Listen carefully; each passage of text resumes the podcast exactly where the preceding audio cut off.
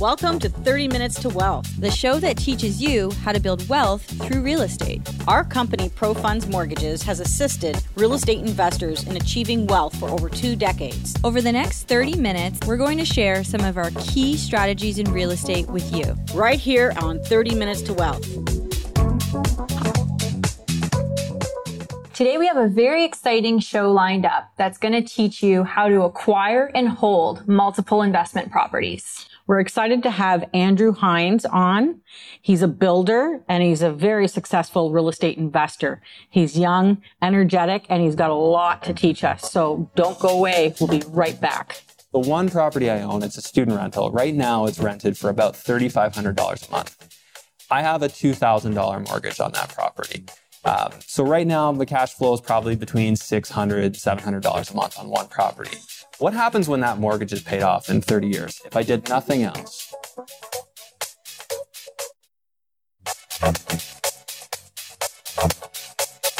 Hi, I'm Jordan. This is Carmen. Welcome back to 30 Minutes to Wealth. We're here with our guest, Andrew Hines. Andrew, thanks for being on the show today. Hey, thanks for having me. Thanks for coming.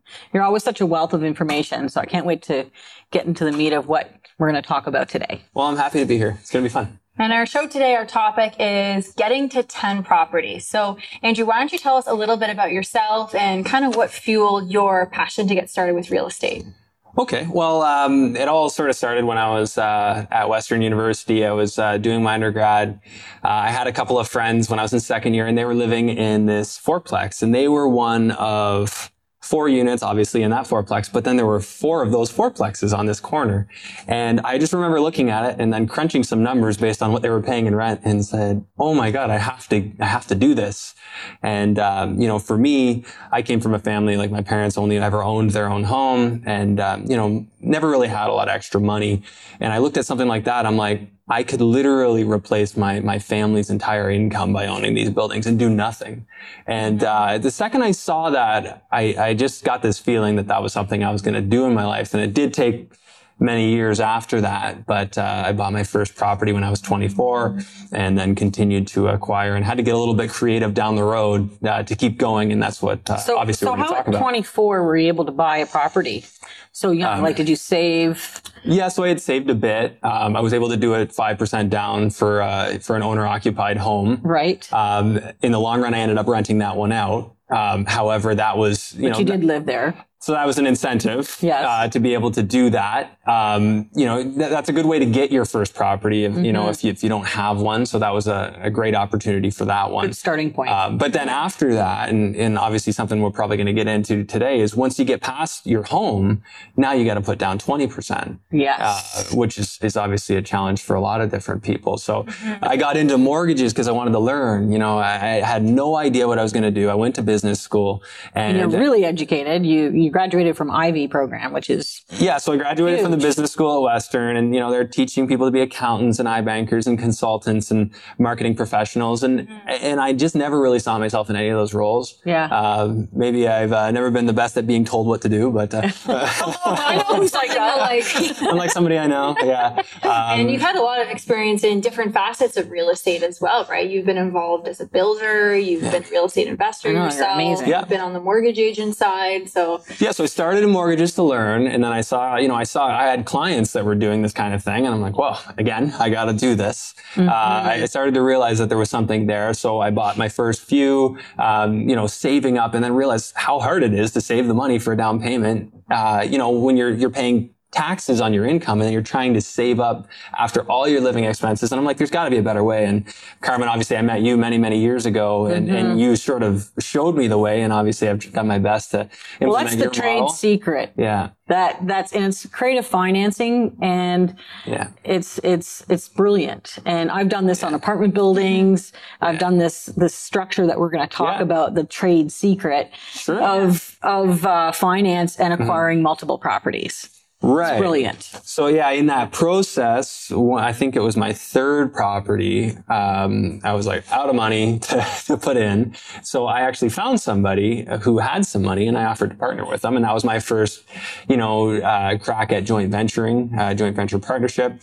I've done that. I've also, like you just said, I've borrowed private money. And, you know, that's something I'm sure we'll talk about today, mm-hmm. What private money is and how that works. Mm-hmm. Yeah. So for those who haven't really thought about real estate as a viable investment option to date, what can you share with them, Andrew, on, you know, why this would be a beneficial avenue to participate in? Okay. Yeah, that's a good question. And one that really drives me is I look at the Canadian plan. You know, we're all here. We're told to save into our RRSPs and, you know, Canada Pension will take care of us. But I know from my mother, I know from, you know, people in her circles, because she's at that retirement age now, that that's not really the way it works. I mean, it's not like you work in the system all this time and then you're, you know, blessed with all this money at the end. Really, the reality of how it's working for people is they're retiring and they're not having enough. You know, they're working the best years of their life away, making lots of money, but having no time to use it or use it doing the things they want. And then they retire. Time and time again. So many times with our clients. So they're retiring and then they're getting a pay cut of 40%. So now they're making 60% of what they used to. So I look at it and I'll give you an example. So one property I own, it's a student rental. Right now it's rented for about $3,500 a month. I have a $2,000 mortgage on that property. So right now the cash flow is probably between $600 and $700 a month on one property. What happens when that mortgage is paid off in 30 years? If I did nothing else, when that mortgage is gone, 30 years down the road, which is, you know, going to grow, obviously, I'm going to have an extra basically $3,000. Or you could refinance and invest. Oh, yeah. No, that's what there's many things you could do. In reality, I won't let that happen because I'll just reborrow the money and I'll buy more properties. Exactly. However, that's what I want to hear. I will say that if I did nothing, I mean, that right there will probably beat 90% of Canada pension payouts down the road. Just one property. So, I mean, when we're talking about getting 10, we're talking about not just making it in retirement. We're talking about a plan that would actually let you go retire in Fiji if you wanted to, go do whatever you want. And heck, you don't have to wait until you're 60 or 70. You know, if you're productive, you could do it in the next 10 years. So not only do people see cash flow coming in if it's a rental, but then they're also seeing the appreciation for the real estate and principal repayment, paying off your mortgage. Your tenants are paying off your debt. Yeah. So my property's worth $600,000 today. In 30 years, I mean, at very least, that's worth $1 million, and that's being extremely conservative. Mm-hmm. And if there's no mortgage on it, now I've just increased my net worth by $1 million when I retire. Incredible. Right. How many Canadians can even ever in their lilife accumulate a $1 million net worth? And that's just one property, just getting started, right? Mm-hmm. So I just look at this as a completely different strategy to, you know, structuring your life and structuring your income and thinking of life more as I need an income, not I need a job. Mm-hmm. And building this portfolio and working towards this is about creating an income. So today's episode is all about some of the key strategies here. Yes. Why is it important to have a strategy in place? Well, and then this is one that Carmen's going to chime in on 1,000,000 times as well, because we've both worked in the financing industry. Obviously, you're still doing it. I'm more on the borrowing side and contributing in that regard. But you got to have a strategy because they keep changing the rules. Carmen, you can speak to this, but I mean, the financing rules about how many rental properties a person can have changed. Yes. How easy or hard it is to qualify. I can tell you it's been getting harder. You know, so networking and having a really good team has been huge for me. Yes. But I mean, for somebody just getting started that's never done it, I mean, you can't just necessarily go out and buy a property and hope everything goes smoothly. It's not really the way it works. Yeah, this is not passive investing. It's not passive investing per se. It is a little roll up your sleeves at first, but as you build a team, you can get a good property manager. So you're not the one dealing with tenants. You work with good financing people. You build your team slowly, and yes, you put the work in up front, but down the road it pays off. Yeah. Right. You're really good with that stuff. Like I can honestly say that I watch you in everything you do. And you're so great at putting together the plan and then letting others execute for you. Mm-hmm. I think that's amazing. I commend you on that because it's hard to do, right? Spoken by the master here. Well, I mean, that's the truth to growth, right? And Carmen, I've watched you grow your business tenfold because you've been able to do that. So I've learned that from you. Wow. And a lot of other people who've managed to grow. And I know that's a key to growth, right? You can't do this all yourself. Yeah. I'm not going to lie. I have slept on a stack of drywall and I have I have framed a wall myself. I've framed a basement. I've done pretty well every little minor renovation that. So you actually slept on a stack of drywall. I did. So a couple of times. No, so my first one, my first true significant renovation, I borrowed private funds for it. I was in there. I didn't have any other source of income. I was working it. I slept in the property many times. Do I do that anymore? No. But that was a starting point. That was something that at the time, I hadn't seen my big payout yet. Right. But I did see it at that one. And my world changed after that. Now I saw that, hey, big payouts and big paychecks are actually possible when you take initiative, right? If you just work your job and you don't ever do something extra, invest in properties or mortgages or something along those lines, you don't ever see those larger payouts. So the key here is getting educated and taking action. And yeah, I did it, and I don't want to sleep in in cold houses. So true story. The one I had to turn the heater on. I had a propane heater. I'd turn it on for 3 minutes. It heated up the whole room, and then I turned it off because I didn't want to breathe propane. And I slept in it. Oh my gosh, that's hilarious. If someone wants to go in and purchase a rental property, typically they would need a 20% down payment in order to do so. So how would a person go about doing this? So that's a really good question. And the conventional answer is one that doesn't work. So I'm just going to go through what the conventional answer is. Well, so the conventional answer is save up a down payment. Right. So let's just say in Toronto, you want to buy just like the average property, which between condos and single detached houses, let's just say it's around $750,000. Mm-hmm. If that's what you're working with, you need 20% plus you need land transfer and you need your legal fees. So let's just call it roughly 23% is what you're going to need. So that works out to be about $170,000 you need. So let's just say plus legal fees and everything, close to 200, right? No, that includes that number. Yeah. So let's just say that you're, if you're living in Toronto, you're working in Toronto, obviously it's expensive. In a good scenario, maybe a family or maybe a person is able to save $1,000 a month. Maybe if they're really good, $2,000. And that's pinching pennies. Pinching pennies, not going out for dinner, eating craft dinner more than you want.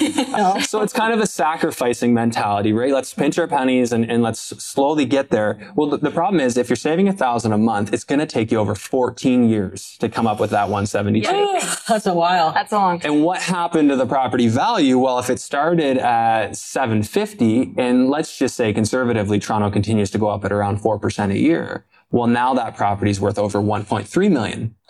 So now your down payment needs to be that much larger, right? Now the down payment needed for the 23% would be over $300,000. So you waited the 14 years, you saved, you thought you did everything right, and you just can't catch up. So this is very conventional wisdom, but it doesn't work. Mm-hmm. And that's why you need an alternative strategy. So what can we do to circumvent this, challenge that, saving up the down payment? Mm-hmm. Well, step one is probably for most people going to be own your home, because with your home, you get that for 5% down and you're allowed to get a gift. So if your family member can help you, you get that first home. And then what happens is it starts to grow. Yes. And then once you get so much equity in it, you can go back to the bank and you can refinance some of that equity out and you can use that money for the down payment on rental property number one. Right. And then from there, you might have to wait a couple of years and you could do the same thing over and over again. But what sort of starts to happen here is it takes time. Yeah. And if you're impatient like I am, and I know you are, Carmen. If we want to aggressively grow our portfolio to 10 plus properties, we may not have the time to just wait out for that appreciation gradually to occur, right? Mm-hmm. Well, Well, it depends on how active you want to be. However, for me, I wasn't willing to wait. So what I decided to do is start doing value add renovations. So I'd go into a property, I'd figure out what it needed to increase the value, and I would do it. And the key part being that it wouldn't cost me as much to add the value as the value it added. Mm-hmm. So I might do, something that costs $50,000 and that might add $150,000 in value. Yeah, that's amazing. So, but did you do all the work and you went in there and... tackle that yourself? So I have done, like I said, I have done a little bit of work myself, not a lot. You slept on that drywall. Yeah, I was never, I wasn't particularly gifted in any of that, but I was curious and I wanted to know what went into it. That was really what that was. Right. So I learned what went into it, and then I moved on from that. So, but by knowing what goes into it, I was able to hire people that did, did know how to do it well, and I was able to use them to my advantage. So, what I was able to do is I was able to increase the value to several properties enough that I could pull out all, or if not most, of the money that was put in for down payment. Right. So then you still had equity. And then still had equity. Lending, and that's going to allude to the trade secret, right? Yeah. And basically how you did it with some of your real estate. Yeah. I know we did the mortgages for you. Yeah. But we essentially lent you money after you refinanced, lent you money on the balance of your equity, and you were in no money down on the one that you were purchasing. Yeah. So we've done one like that. Yeah. Where I had an existing property and we used private money, which is basically, Carmen, you found me, John Smith to lend me a mortgage. Yes. And, so John made interest and I got the money and I went in and I used it to renovate. And I was able, so that particular property I sold. You did well on that. And I did, did well on it. But by borrowing that private money, and paying actually a pretty big interest rate, I was able to make a profit and it was okay with me. So that was a great strategy and perfect example of how to do something zero down. But with like, for example, one of those properties I was just talking about, I was able to create probably about $120,000 in equity in that property through the project, right? I mean, and you don't pay tax on that equity, not until you sell it, right? So if you don't sell it, it's just value there waiting for you to leverage it. Go put a mortgage on it and go buy another one. And as long as you don't start selling them, you don't really get hit with the tax burden to go with it, right? So, but I think properties are meant to be kept. I don't like selling them. I like to accumulate them. And obviously that's the point of this show. Yeah. And so just to make it understandable to our viewers, you actually, you purchased a property, you renovated it, you created wealth or created value. Created value, yes. And then you refinanced it based on that higher value. And then you found another property. And took that money and bought it again, bought another property. And we used this property that we finished with to buy this one. And you kept rolling it. And that's the secret. And you can do this not just with residential properties. You can do it with commercial. And it doesn't have to be, $500,000 properties. It's something that I've done for many years. And it's like, and a lot of our clients, they come to us and say, well, how is this possible? Yes, it is possible. We're not doing anything wrong. This is all legitimate. Yeah. It's just you've built this equity. Yeah. And we have private money. You have to pay a little bit more on it. But don't worry about the nickels and the dimes here when you're going to be making this big thing at the end of the day. And you just use that money and you keep rolling it. Amazing. So we want to cover kind of in general some of the key success factors to making it to 10 properties and beyond. Right. So in going through some of those, one of our first ones is keep your personal income up. So Andrew, can you lend a little bit towards that? Yeah. So this is just in my experience. I'm always talking, with the financing people, making sure that I'm doing the right thing so that I can keep getting approved for mortgages. And obviously the feedback, having been in this industry, I know I need to keep my income up. I need to make sure that my credit is protected. And it's verifiable income. And that's so you can qualify on the residential side of lending, right? Right. So if you want a residential mortgage, that means a single family home up to a 4-unit. Yes. You need to have income personally to qualify because they really only use a percentage of your rental income into your numbers. So it's not like commercial lending. Yeah. So I've mostly done residential side, which like you said, just means it's 4 units or less, which means they're looking more at me than the property itself. They do look at the property, but they do look at me too. So it's really important that I show consistent income if I want to keep getting those mortgages. The other thing is I want to make sure that the properties continue to show income. So on my taxes, I need to make sure that every property is, let's call it at least breaking even. Yes. And maybe having a little bit left over. Those are things that are really going to help to make sure that I can keep doing this. And credit. And then the other one that you mentioned is protecting your credit, right? Yeah. That's also very key important. To being approved so that you can. Yeah. So if you have one of those credit cards that has an annual fee and you don't use it, and they charge you the annual fee and you're not paying attention, you could be getting, dinged every month for not paying your credit card bill. And it might have been a $10 a year renewal fee. So you want to be careful with that stuff, right? And it's important for credit. For real estate investing, credit is one of the number one things you need. Yeah. Right? Number one. You need to, you need to show lenders that you're prompt with your payments, because lenders have this theory that people are less likely to pay their mortgage on a rental property than on their home. And that's why they're a little bit more reserved about lending on rental properties. So you want to make a good impression for certain. Yeah. Yep. And so some of the other key success factors, as we talked about in detail, be willing to borrow against your existing real estate. Yeah. So that's all leverage. Here. I mean, we went back to that using your income, and in Canada, it just doesn't really seem like that works right now. So I think leverage is big, but you have to do it smart too. You have to make sure you have a plan. Along with value add renovation. So that's another one. Don't be afraid to get in there, add value, so you can increase the value of that real estate so that you can leverage it to continue on with your plans. Right. So, going back to the point before, leveraging and, that plan would a lot of time for me be the value add renovation. I'd want to be doing that. So if I'm going to pay private money at say 16%, if that's not a long-term thing, it's bridge. No, that's, I'll be shooting to have that done in half a year so that I can refinance with the bank and pay, 3%, because the bank's a better long-term strategy. But a lot of times, especially when you're renovating, private money is so much easier. Yeah.